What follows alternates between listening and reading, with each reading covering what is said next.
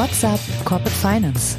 Der Podcast für die deutsche Corporate Finance Community mit spannenden Gästen aus der Banking-, Berater- und Finanzinvestor-Szene. Heute begrüßt euch Michael Hetzstück.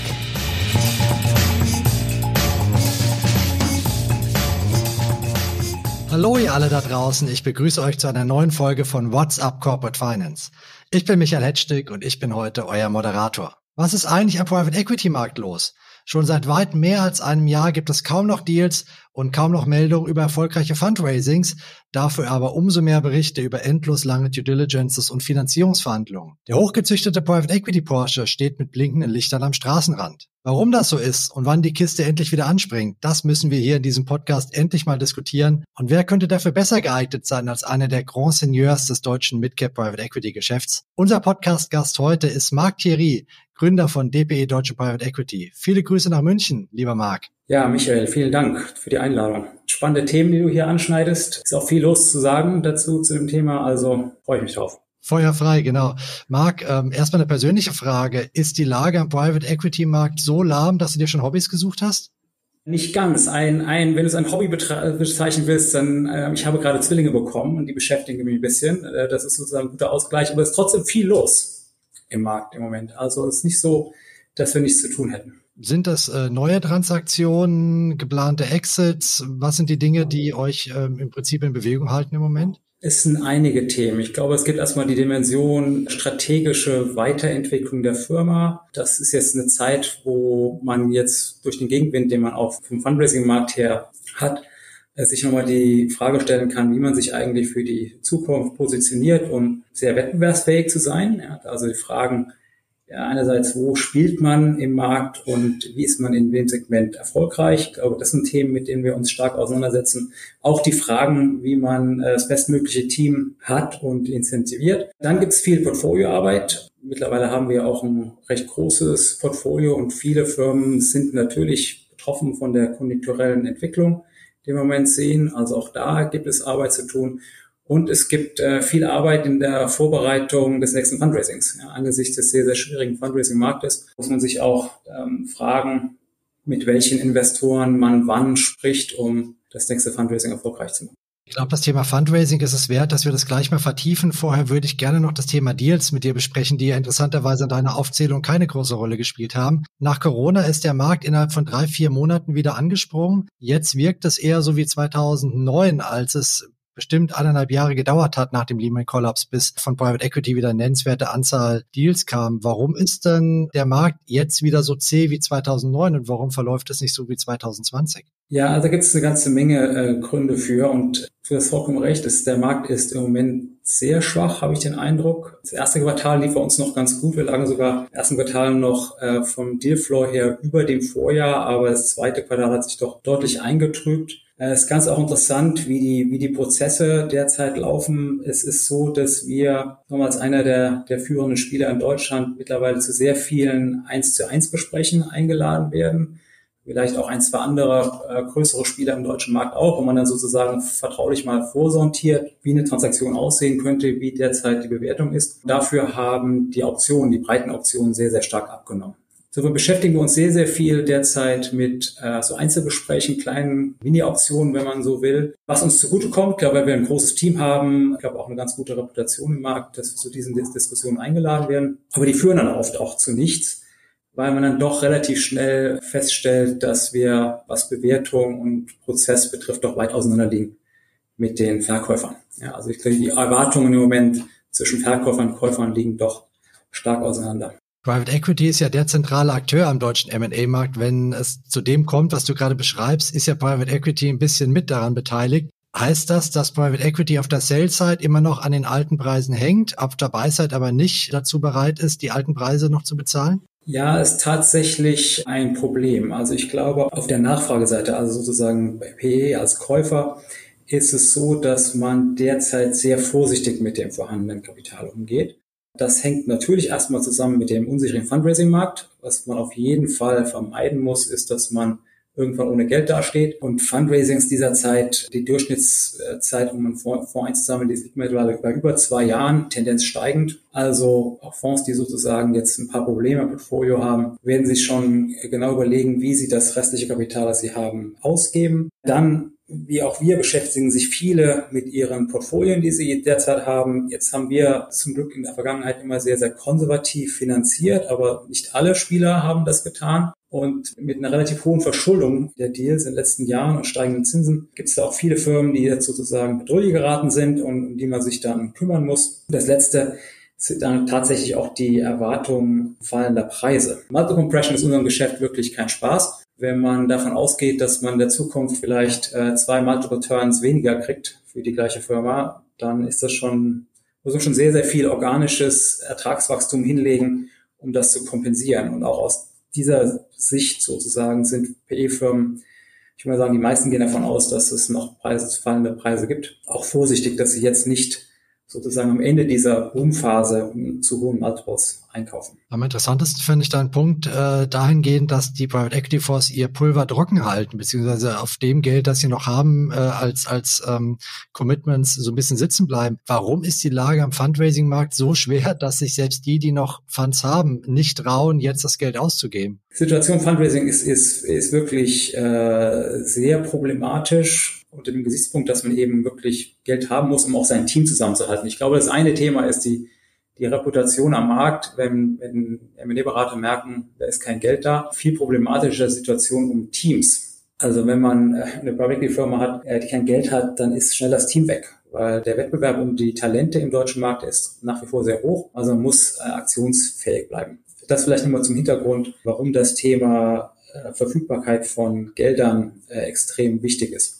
Situation Fundraising, um vielleicht mal kurz zu schildern. In Europa sind derzeit etwa 200 institutionelle Fonds im Fundraising-Prozess. Also wir reden jetzt nicht von irgendwelchen kleinen VC-Fonds oder irgendwelchen neuen Impact-Fonds, die da unterwegs sind, sondern über bestehende Namen mit einer gewissen Historie und Reputation. Und es kommen leider sehr wenige dieser Fundraisings zum Abschluss. Ja, und das liegt im Wesentlichen daran, dass man einfach die meisten Fonds weit hinter ihren angekündigten Zielgrößen liegen. Ja. Und, auch niemand will, ehrlich gesagt, einen kleineren Fonds einwerben als das letzte Mal, wenn man dann schon wieder in die Diskussion mit dem Team reinkommt und den Incentives, ja, und wie man die Leute eigentlich bezahlen will, wenn das Team auch reifer und erfahrener wird und damit auch natürlich Gehaltssprünge erwartet werden. Jetzt haben wir jetzt die Situation, dass die Fonds von ihren Zielgrößen her noch deutlich über dem liegen, vom letzten Fundraising, aber das Kapitalangebot seitens der institutionellen Investoren etwa 40 Prozent unter dem Vorjahr liegt. Ja. Und da ist es eine riesen Lücke aufgegangen. Die Nachfrage übertrifft im Moment das Angebot an institutionellem Geld im Faktor 3 zu 1. Wow, warum ist es so, dass die LPs so wenig Kapital zur Verfügung haben für Private Equity im Moment? Oh, das ist auch wieder äh, sehr äh, komplexes Thema. Äh, Gibt es viele Gründe, die da auch blöderweise alle zusammenkommen. Es hat damit angefangen, der sogenannte Denominator-Effekt.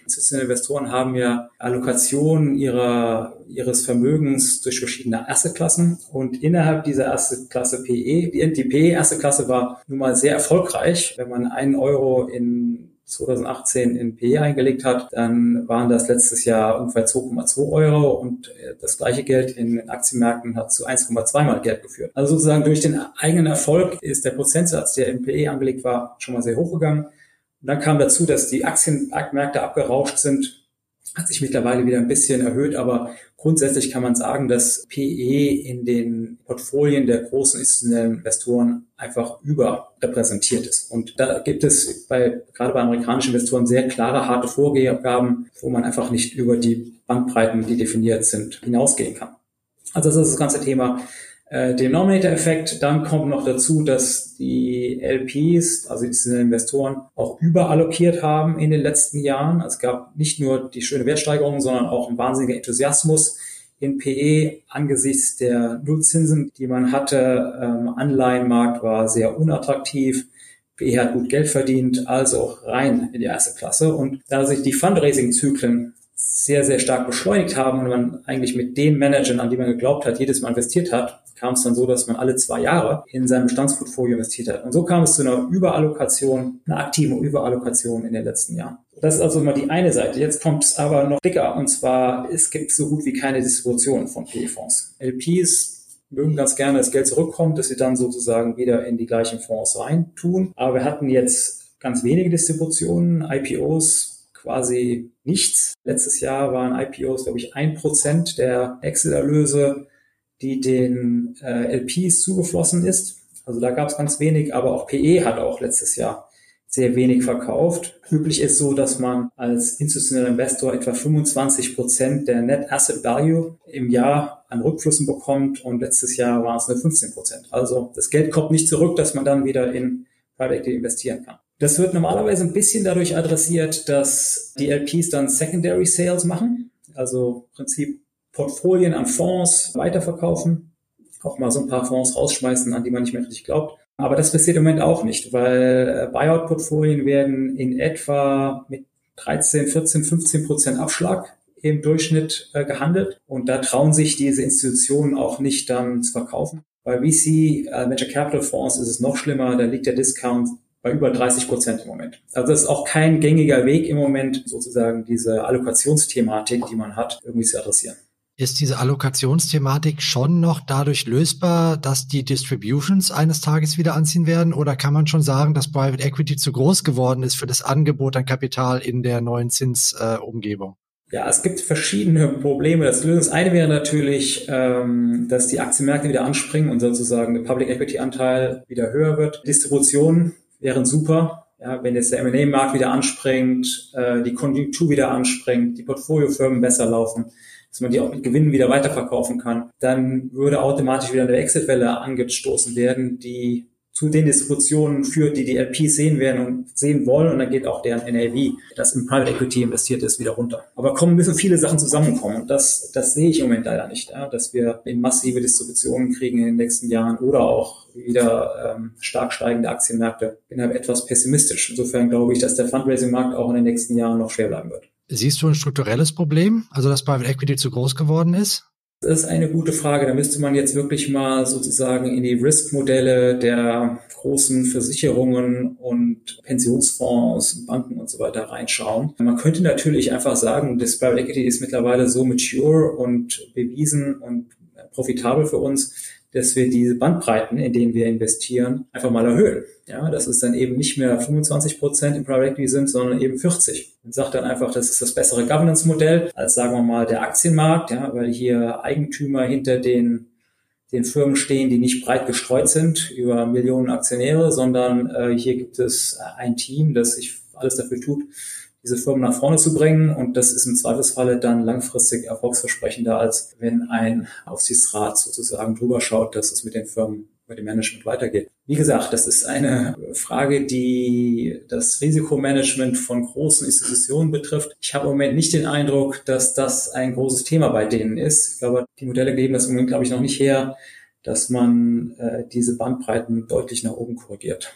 Ich habe zumindest noch nicht davon gehört. Aber hoffen wir mal, dass sich hier auch eine Parallele zu 2009 entwickelt, weil da kann ich mich auch erinnern, dass viele LPs sich die Finger verbrannt hatten, überallokiert waren, beziehungsweise dann anschließend erstaunt waren, wie schnell Private Equity runtergewertet hat. Aber als sich das dann ein, zwei Jahre später eingependelt hat, haben die ihre Private Equity Exposures wieder hochgefahren. Dealflow hast du gesagt, würde helfen. Es ist natürlich eine unterschiedliche Situation. Man hat auf der einen Seite die Vintage Funds 2020, 2021. Die sind erst so am Anfang oder in Mitte der Investitionsphase, dürften doch genug Mittel haben, dass sie jetzt immer noch selektiv investieren können. Ernster ist doch die Lage sicherlich für die Vintage Years 18, 19. Die müssten am Ende ihrer Investitionsphase sein, haben wahrscheinlich schon 70, 80 Prozent investiert. Die sind bis auf weiteres handlungsunfähig am M&A-Markt, oder? Ja, also solange sie jetzt nicht äh, neuen Fonds auflegen und First Closing äh, deklarieren, wird es schwierig. Die können natürlich versuchen, ähm, über Distributions das Problem direkt zu heilen mit ihren LPs. Wann kapitulieren denn diese Fonds, beziehungsweise wann glaubst du, dass von solchen Fonds jetzt auch zu geringeren Preiserwartungen Assets an den Markt kommen, einfach damit die ihr eigenes Capital Recycling wieder in Gang setzen können? Das ist eine sehr, sehr gute Frage, eine berechtigte Frage, der sich, glaube ich, auch viele äh, der Kollegen in der Branche auseinandersetzen. Also ich glaube, dass es jetzt keine Fire Sales gibt, ja, wo sozusagen in, in großer Breite PE-Fonds ihre alten Portfolien da zu irgendwelchen Schnäppchenpreisen versuchen zu verkaufen. Dafür ist, glaube ich, die, sind die Anreize äh, zu Renditen zu erwirtschaften zu hoch. Äh, und ich glaube auch der Anspruch der meisten Firmen ist da an sich zu hoch, dass man jetzt diesen Weg geht. Was werden wir sehen? Ich glaube, wir werden schon selektiv Verkäufe sehen von Firmen, die jetzt ganz gut dastehen. Ganz konkret an LPs, die erwarten, das Geld dann vielleicht wieder in den nächsten Fonds rein zu investieren. Da gibt es teilweise sogar echte Kapitalzusagen. Also wenn ihr jetzt uns 50 Millionen ausschüttet, ja, davon gehen dann 30 Millionen gleich wieder als neues Commitment in den nächsten Fonds rein. Und das führt tendenziell dazu, dass man auch mal Firmen verkauft, jetzt aus jüngeren Fonds, die aber sich sehr, sehr gut entwickelt haben. Also wenn man so will, auch Trophy-Firmen äh, im eigenen Portfolio, die dann auch, auch in dem schwierigen Marktumfeld sozusagen noch exitfähig sind. Ist hier und da ein bisschen Problem, sagen wir mal, ähm, weil die Incentives jetzt nicht unbedingt die richtigen sind aus Sicht der Kunden. Ja? Also wenn ich jetzt eine meiner Trophy-Firmen verkaufe, nur damit ich äh, meinen, den Erfolg meines eigenen Fundraisings sicherstellen kann, dann ist das vielleicht nicht im Interesse der, der institutionellen Investoren in den Fonds. Das wird es sicherlich hier und da geben. Aber die setzen ja selber dann die Fehlanreize, oder? Wenn man so will, ja, ist richtig. Aber man überlegt sich das schon gut, würde ich mal sagen. Also bevor man jetzt irgendwie so eine Trophy-Firma zu zweimal Geld raushaut, wo man weiß, dass man die zu einem viermal Geld bringen kann über die nächsten fünf Jahre, auch das ist äh, eine, eine, eine schwierige Entscheidung. Ja. Seht ihr solche Trophy-Assets hier in Deutschland schon am Markt oder in der Pipeline? Noch nicht, aber ich glaube, wir werden welche sehen. Sind die interessant für euch? Ja, auf jeden Fall. Ich glaube, alle Leute im Markt wollen im Moment Trophy Assets haben. Also Firmen, die sehr ertragsstark sind, äh, hohe Cash Conversion, exzellente Marktposition, Wachstum im Markt. Also das sind die Firmen, die man jetzt eigentlich haben will, aus verschiedenen Gründen. Ja, ähm, mal was im Portfolio haben, wo man jetzt äh, nicht schlaflose Nächte hat. Ja, Firmen, bei denen man jetzt auch noch Fremdkapital kriegt, um sie zu finanzieren. Und Firmen, die man auch den Investoren wiederum sehr, sehr gut erklären kann.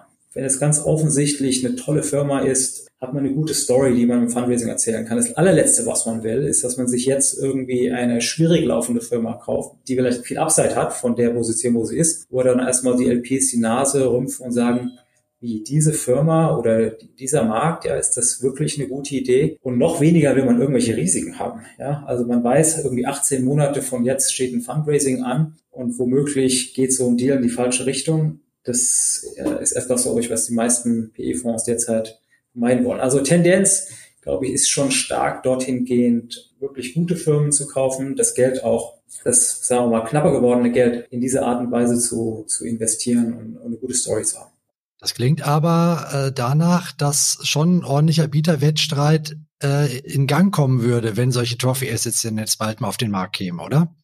Ja, also man sieht es ja auch an den Sektoren, ich würde mal sagen Healthcare und IT, die ja insgesamt gesehen als schöne Wachstum, stabile Wachstumssektoren gesehen werden. Da sind die Multiples nach wie vor sehr, sehr hoch. Ich glaube, die Latte insgesamt gesehen für die Qualität von Firmen ist, ist hochgegangen, wenn das Sinn macht. Ja, also richtig gute Firmen ist auch jetzt noch genug PE-Firmen, die sich darum streiten. Mittelmäßige Firmen ist es jetzt schon schwieriger und ja, so Portfoliobereinigungen aus alten Fonds von Firmen, die nicht so gut laufen, würde ich mal sagen, teilweise unverkäuflich.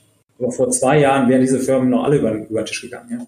2009, 2010 gab es ja einige Investments äh, im deutschen Midcap PE, die fast konkurrenzlos gemacht worden sind, die nach enorme Renditen gebracht haben. Jetzt äh, klingt es aber nicht so, als ob sich so eine Schnäppchenjagd jetzt nochmal wiederholen würde, zumindest was die Trophy Assets angeht, oder? Ich glaube nicht. Also erstmal ist es so, dass die Trophy Assets sowieso schon mal teuer sind vor, vornherein. Also da können wir gar nicht von Schnäppchenjagd reden. Das Thema Multiple Compression, das haben wir, glaube ich, über alle Sektoren hinweg. Ich möchte auch mal behaupten, dass selbst die Sektoren, die jetzt noch sehr hoch bewertet sind, auch ein gewisses Risiko bergen, dass es bei denen auch zu einer, zu einer Preisanpassung kommt. Und dann haben wir auch nach wie vor ein konjunkturelles Umfeld, das jetzt auch nicht von heute auf morgen wieder anspringt. Ja, die letzten Krisen waren alle relativ kurz teilweise eben auch durch eine sehr laxe Geldpolitik und Zentralbanken, die äh, die Märkte sehr, sehr schnell, sehr stark gestützt haben. Jetzt haben wir ein anderes Umfeld. Ja, wir haben jetzt eine europäische Zentralbank, die wirklich kämpft darum, die Inflation unter Griff zu kriegen. Deswegen werden wir auch für längere Zeit jetzt wieder positive Zinsen haben. Positive Zinsen heißt ja nichts anderes, als dass man bei, gerade bei Wachstumsfirmen Venture Capital die zukünftigen Discounts sehr viel stärker diskontiert auf niedrigeren Wert. Heute, also gibt's gibt's viele Faktoren, auch das ganze Thema äh, Deglobalisierung und geopolitische Spannungen, die wir haben, was gerade so ein Land wie, wie Deutschland, das sehr exportorientiert ist, äh, tendenziell schadet. Also wir haben jetzt nicht die Rahmenbedingungen, wo ich sagen würde, ähm, ja, die Zentralbanken pumpen jetzt mal Geld wieder in die Märkte für die nächsten zwei Jahre oder die Aktienmärkte gehen hoch und alles wieder Freude, Fiete, Eierkuchen. Ja, ich glaube, wir haben eher ein sehr schwieriges auch länger dauerndes Anpassung der Weltmärkte und Kapitalmärkte, so dass man jetzt wieder zurück muss, ja, zu den alten Tugenden. Firmen kaufen, gute Firmen kaufen, die über längere Jahre hin positiv entwickeln, intelligent Zukäufe machen und dann wirklich eine besser aufgestellte, profitablere, wettbewerbsfähigere Firma zu haben. Und, und das dauert, das dauert, ja. Das ist jetzt nicht ähm, von heute auf morgen zu machen. Ich glaube, viele unserer Zuhörer scharren jetzt schon mit den Füßen und sagen die ganze Zeit, wann fragt das endlich, wann fragt das endlich? Jetzt mache ich's mal. Wie positioniert ihr euch in diesem Umfeld, Mark? Habt ihr noch Dry Powder und wann fangt ihr wieder an, intensiv zu investieren? Ja, also wir haben noch Dry Powder. Ähm, wir haben etwas mehr als die Hälfte unserer letzten Fonds investiert. Das heißt, wir haben jetzt noch über 400 Millionen, die wir investieren können. Und wir können auch teilweise Kapital wieder einsetzen, das wir schon ausgeschüttet haben. Also wir haben noch eine ganze Menge Dry Powder und sind deswegen auch äh, aktiv am Markt unterwegs. Also wir schauen uns sehr, sehr viele Firmen an. Wie gesagt, sehr, sehr viele in so bilateralen Gesprächen oder äh, sagen wir mal organisierten Kamingesprächen mit auch ein paar anderen Firmen. Wir kommen bloß im Moment noch nicht so zum Zuge, wie wir zum Zuge kommen wollen, weil eben die Erwartungen doch auseinanderliegen. Also ich glaube, das hat zwei Dimensionen. Das eine ist das Thema Multiples. Ich glaube, gerade die Leute, die sich jetzt so auch mit M&A-Beratern irgendwann letztes Jahr mal hingesetzt haben und haben also die möglichen Verkaufserlöse durchgesprochen, da war es noch eine andere Welt und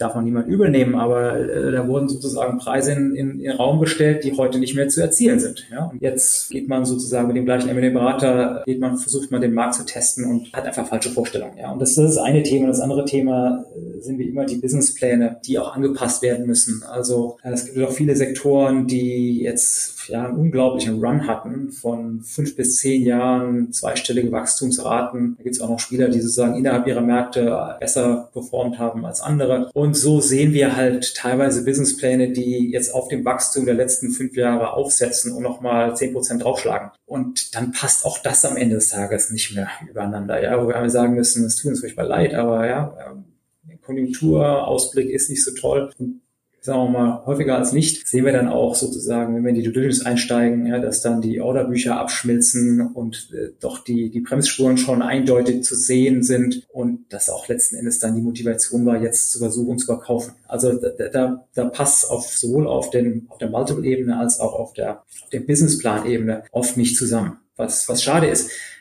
Aber das wird sich auch irgendwann geben. Ja. Ich glaube, gerade M&A-Berater werden ihre Kunden jetzt realistischer einstellen. Ja, ich glaube, die Zahlen werden schlechter werden und dann muss man sich also sozusagen auch von den von hohlen Versprechungen verabschieden, dass es nächstes Jahr wieder so alles besser sein wird. Und, und dann wird der Gap kleiner, ja, und dann gibt es auch wieder Transaktionen.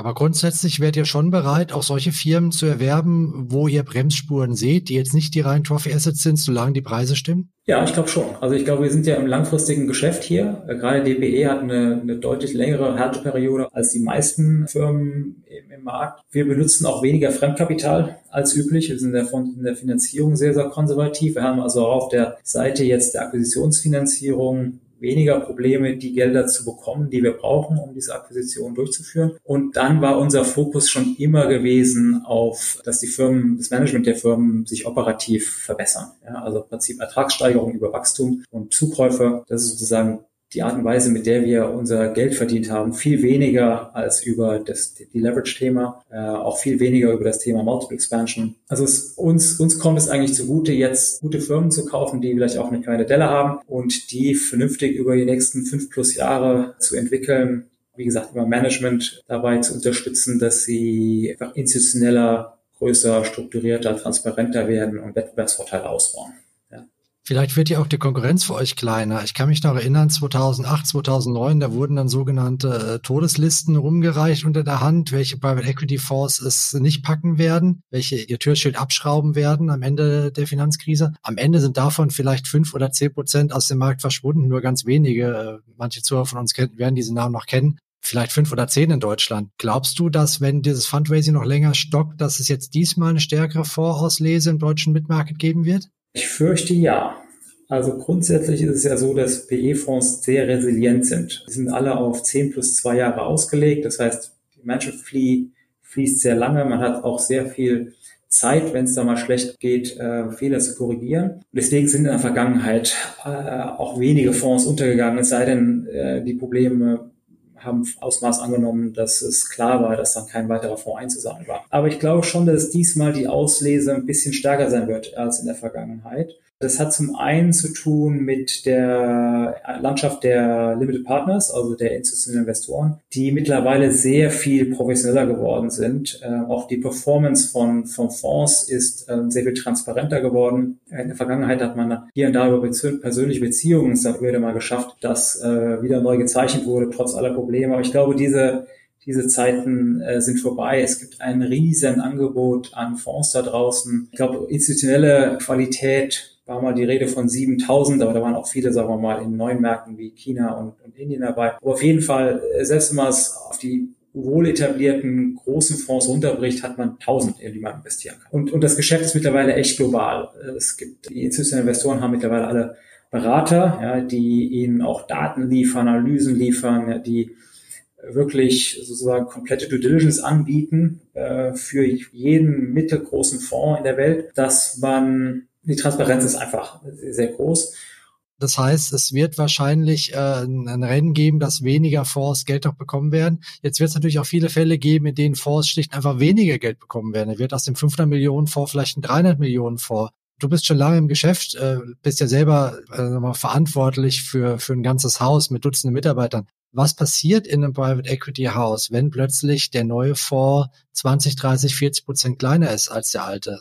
Ja, das ist ein, ein Riesenproblem. Ähm, und zwar hängt das im Wesentlichen mit dem Team zusammen. Ja, ich glaube, dass die Qualität einer PE-Firma am Ende des Tages ist die Qualität des Teams. Man muss sich sein Team aufbauen. Ähm, laterale Einstellungen sind sehr, sehr schwierig. Also man muss junge Leute einstellen, die entwickeln, motivieren, ausbilden, um dann ein stabiles Team zu haben, die alle wissen, wofür die Firma steht, was für Investitionen man tätigt, wie man über das Portfolio drüber schaut und so weiter und so weiter. Und das ist dieser Zeit wichtiger denn je, weil es einen regelrechten Krieg gibt um Talente im deutschen Markt. Das hängt damit zusammen, dass jeder größere Fonds in Skandinavien, Frankreich, äh, UK äh, mittlerweile ein deutsches Büro aufmacht, ja, ein paar Leute hier haben muss, äh, um zu rechtfertigen, im Heimatmarkt mehr Geld einzusammeln. Und die versuchen halt natürlich verständlicherweise, die Mitarbeiter bei den etablierten deutschen Fonds zu finden, wo die Leute dann auch im deutschen Mittelstand ihre Erfahrung gesammelt haben. So, und das Team zusammenzuhalten, wenn das Geld knapp wird, ist einfach sehr schwierig. Warum? Naja, die Management Fee, die sich aus einem Fonds ergibt, dient ja am Ende des Tages im Wesentlichen dazu, die Mitarbeiter zu bezahlen und zu incentivieren. Mitarbeiter werden jedes Jahr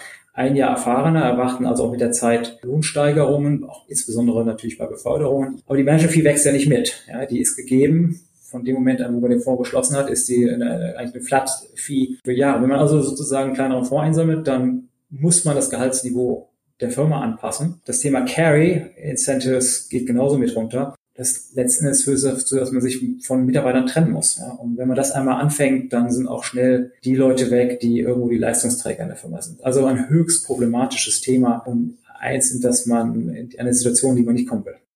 Ja, eine spannende Zeit für Private Equity Headhunter dann auch, ja. Wenn die sehen, dass vor kleiner wird, wissen sie, wo sie äh, reinpieksen müssen, ja. Also ich kann dir sagen, dass von unserem Recruiting, wir sind ja auch permanent am Suchen nach guten Leuten, wir bevorzugt Kandidaten sehen von Fonds, bei denen zumindest die Gerüchte bestehen, dass es denen nicht so gut geht. Ja, also das ist ein sehr, sehr guter Indikator dafür, welche Fundraisings schiefgehen, weil die Leute das schon mitkriegen, dass das schwierig wird im eigenen Hause. Das sind super interessante Einblicke und ich habe tatsächlich das Gefühl, der deutsche Private Equity Markt steht so ein bisschen an der Wegscheide. Da wird sich einiges neu sortieren in den nächsten ein, zwei Jahren. An der Dealfront, an der Fondsfront, an der Fundraising-Front. Ja, also es sind sehr, sehr spannende Zeiten, die auf uns zukommen. Äh, Fundraising wird schwierig bleiben. Es werden einige Firmen auf der Strecke bleiben. Das ganze Thema Zinsen wird nachhaltig zu einer Veränderung der Bewertungen führen. Also es wird, es wird sich einiges ändern. Was sich auch noch ganz wesentlich ändert, ist die Große der, der PE-Firmen. Das ist speziell auch sehr relevant für Deutschland. Die Konzentration des Kapitals der großen institutionellen Anleger, auch über ihre Berater, führt dazu, dass äh, das Geld immer mehr in größere Fonds fließt.